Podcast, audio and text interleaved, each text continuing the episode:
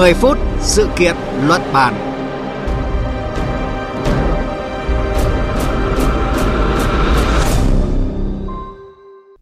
Biên tập viên Thanh Huyền kính chào quý vị và các bạn. Thưa quý vị, cứ vào đầu tháng 10 hàng năm thì thế giới lại chờ đón những cái tên được vinh danh ở giải thưởng Nobel danh giá. Và một trong những giải thưởng đang được trông chờ nhất là Nobel Hòa Bình với ngày công bố là ngày 9 tháng 10. À, cũng chính như thế mà Nobel Hòa Bình luôn là giải thưởng gây nhiều tranh cãi nhất trong mỗi mùa giải. Thông thường thì người giành chiến thắng hiếm khi nhận được sự ủng hộ tuyệt đối. Lý giải về điều này à, cũng như là cùng dự đoán về giải Nobel Hòa Bình năm nay là nội dung của chương trình 10 phút sự kiện luận bàn hôm nay. Trước hết là thông tin về những đề cử cho giải Nobel Hòa Bình 2020. Nobel Hòa Bình là giải thưởng được trao hàng năm cho các cá nhân hoặc tập thể có đóng góp lớn nhất cho nền hòa bình thế giới. Theo quy định, các đề cử cho giải Nobel Hòa Bình được giữ bí mật trong 50 năm. Nhưng những người đề cử có thể tiết lộ lựa chọn của họ. Thứ duy nhất mà Ủy ban Nobel Na Uy có thể công khai là số lượng ứng cử viên. Năm nay có tổng cộng 211 cá nhân và 107 tổ chức được đề cử.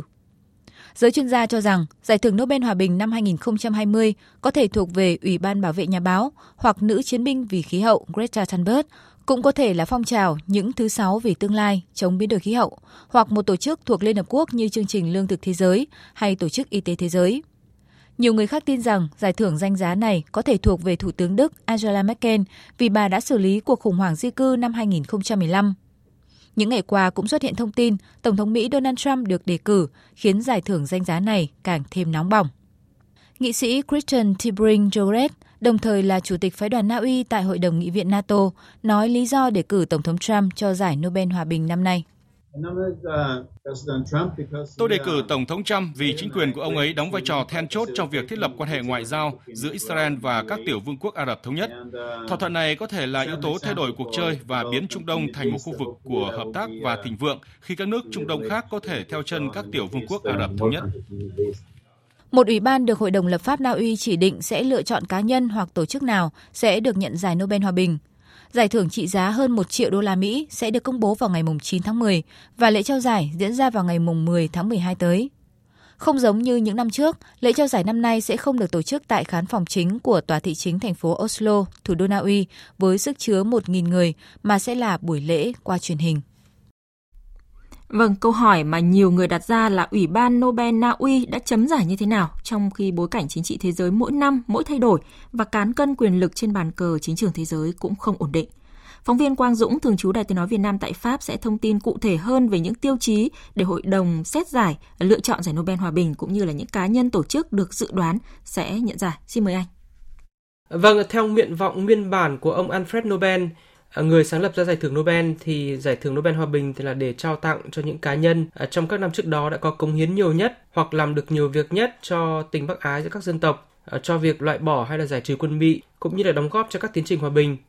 Tuy nhiên thì trong nhiều thập kỷ qua thì các tiêu chí của giải Nobel hòa bình cũng đã có nhiều thay đổi.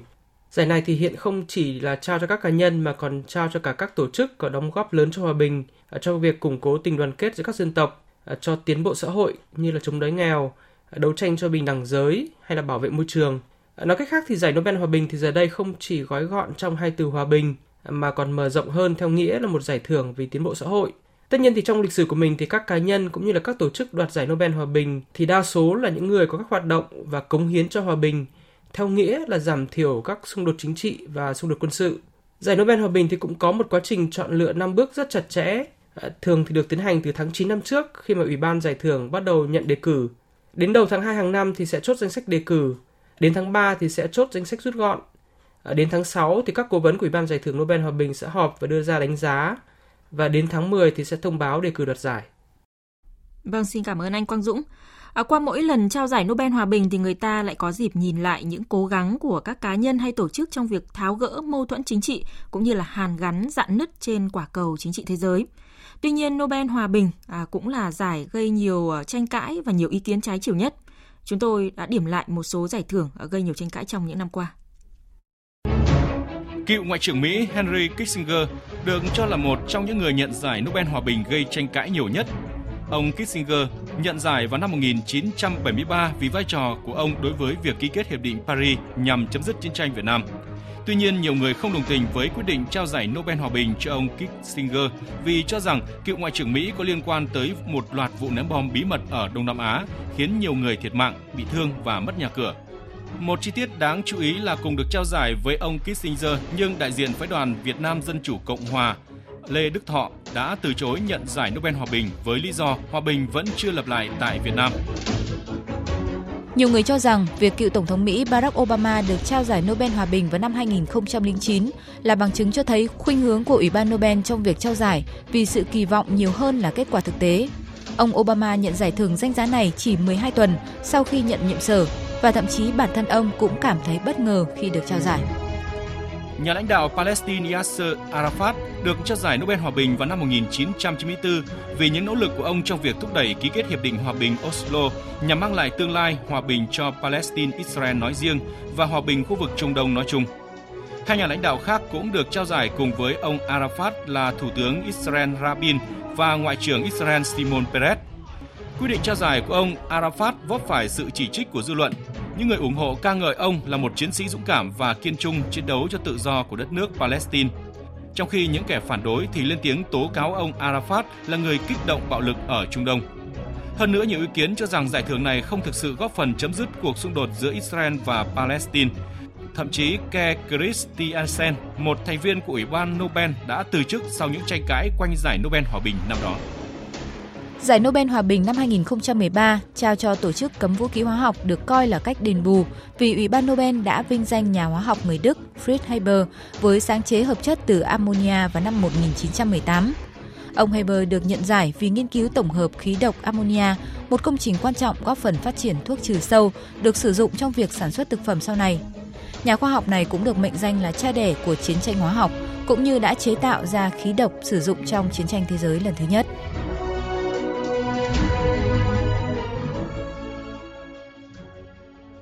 Vâng, mặc dù là có ý nghĩa rất lớn nhưng mà Nobel Hòa bình cũng là giải thưởng gây nhiều tranh cãi nhất trong mỗi mùa giải. Trở lại với phóng viên Quang Dũng tại châu Âu, thưa anh, à, những yếu tố nào dẫn đến thực tế là giải Nobel Hòa bình luôn à, gây nhiều ý kiến trái chiều đến như vậy? Vâng, không giống như các giải thưởng Nobel khác về khoa học như là vật lý, hóa học hay là y học thì vốn là những ngành khoa học có các tiêu chí đánh giá rất cụ thể và đôi khi là có thể lượng hóa được thì giải thưởng Nobel Hòa bình thì có tiêu chí rất rộng và việc đánh giá là ai hoặc là tổ chức nào xứng đáng đoạt giải thì dựa rất nhiều vào nhận định cảm tính của hội đồng cố vấn. Những người này thì cũng đều có các quan điểm chính trị khác nhau và chắc chắn là cũng không thể làm vừa lòng tất cả mọi người. Ngoài ra thì điều quan trọng nhất đó là thế giới ngày nay thì ngày càng có nhiều biến động lớn cả về địa chính trị lẫn văn hóa, xã hội và đặc biệt là vấn đề môi trường hay là biến đổi khí hậu thì ngày càng trở nên cấp thiết hơn. Trong một môi trường biến động như thế thì với các hệ giá trị đan xen và đôi khi là đối kháng lẫn nhau thì việc phải chọn ra một gương mặt hoặc một tổ chức làm hài lòng đa số là việc rất khó.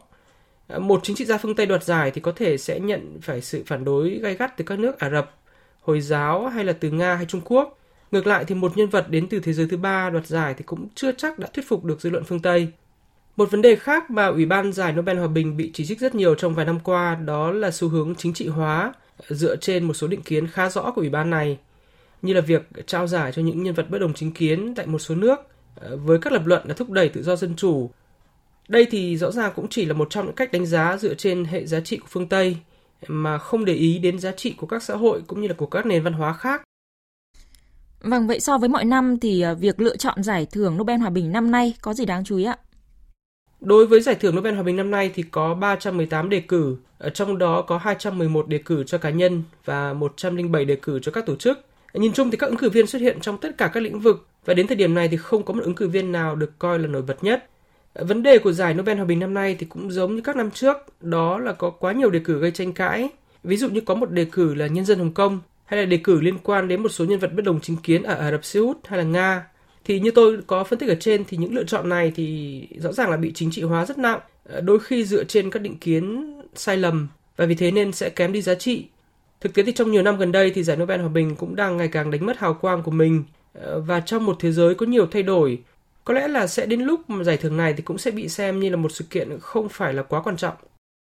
Vâng, cảm ơn anh Quang Dũng với những thông tin vừa rồi. Thưa quý vị, Nobel Hòa bình ngay ở tên gọi có lẽ cũng gây nhiều cách hiểu và khái niệm khác nhau. Liên quan đến những vấn đề chính trị nhạy cảm, trong đó có học thuyết, tư tưởng thì Nobel Hòa bình dễ bị khen chê cũng là điều hoàn toàn có thể hiểu được. Và chúng ta sẽ cùng chờ xem cái tên nào sẽ được vinh danh ở Giải thưởng Nobel Hòa bình năm nay vào ngày 9 tháng 10 tới đây. Và đến đây thì chúng tôi cũng xin kết thúc chương trình 10 phút sự kiện luận bàn hôm nay. Cảm ơn quý vị và các bạn đã chú ý lắng nghe.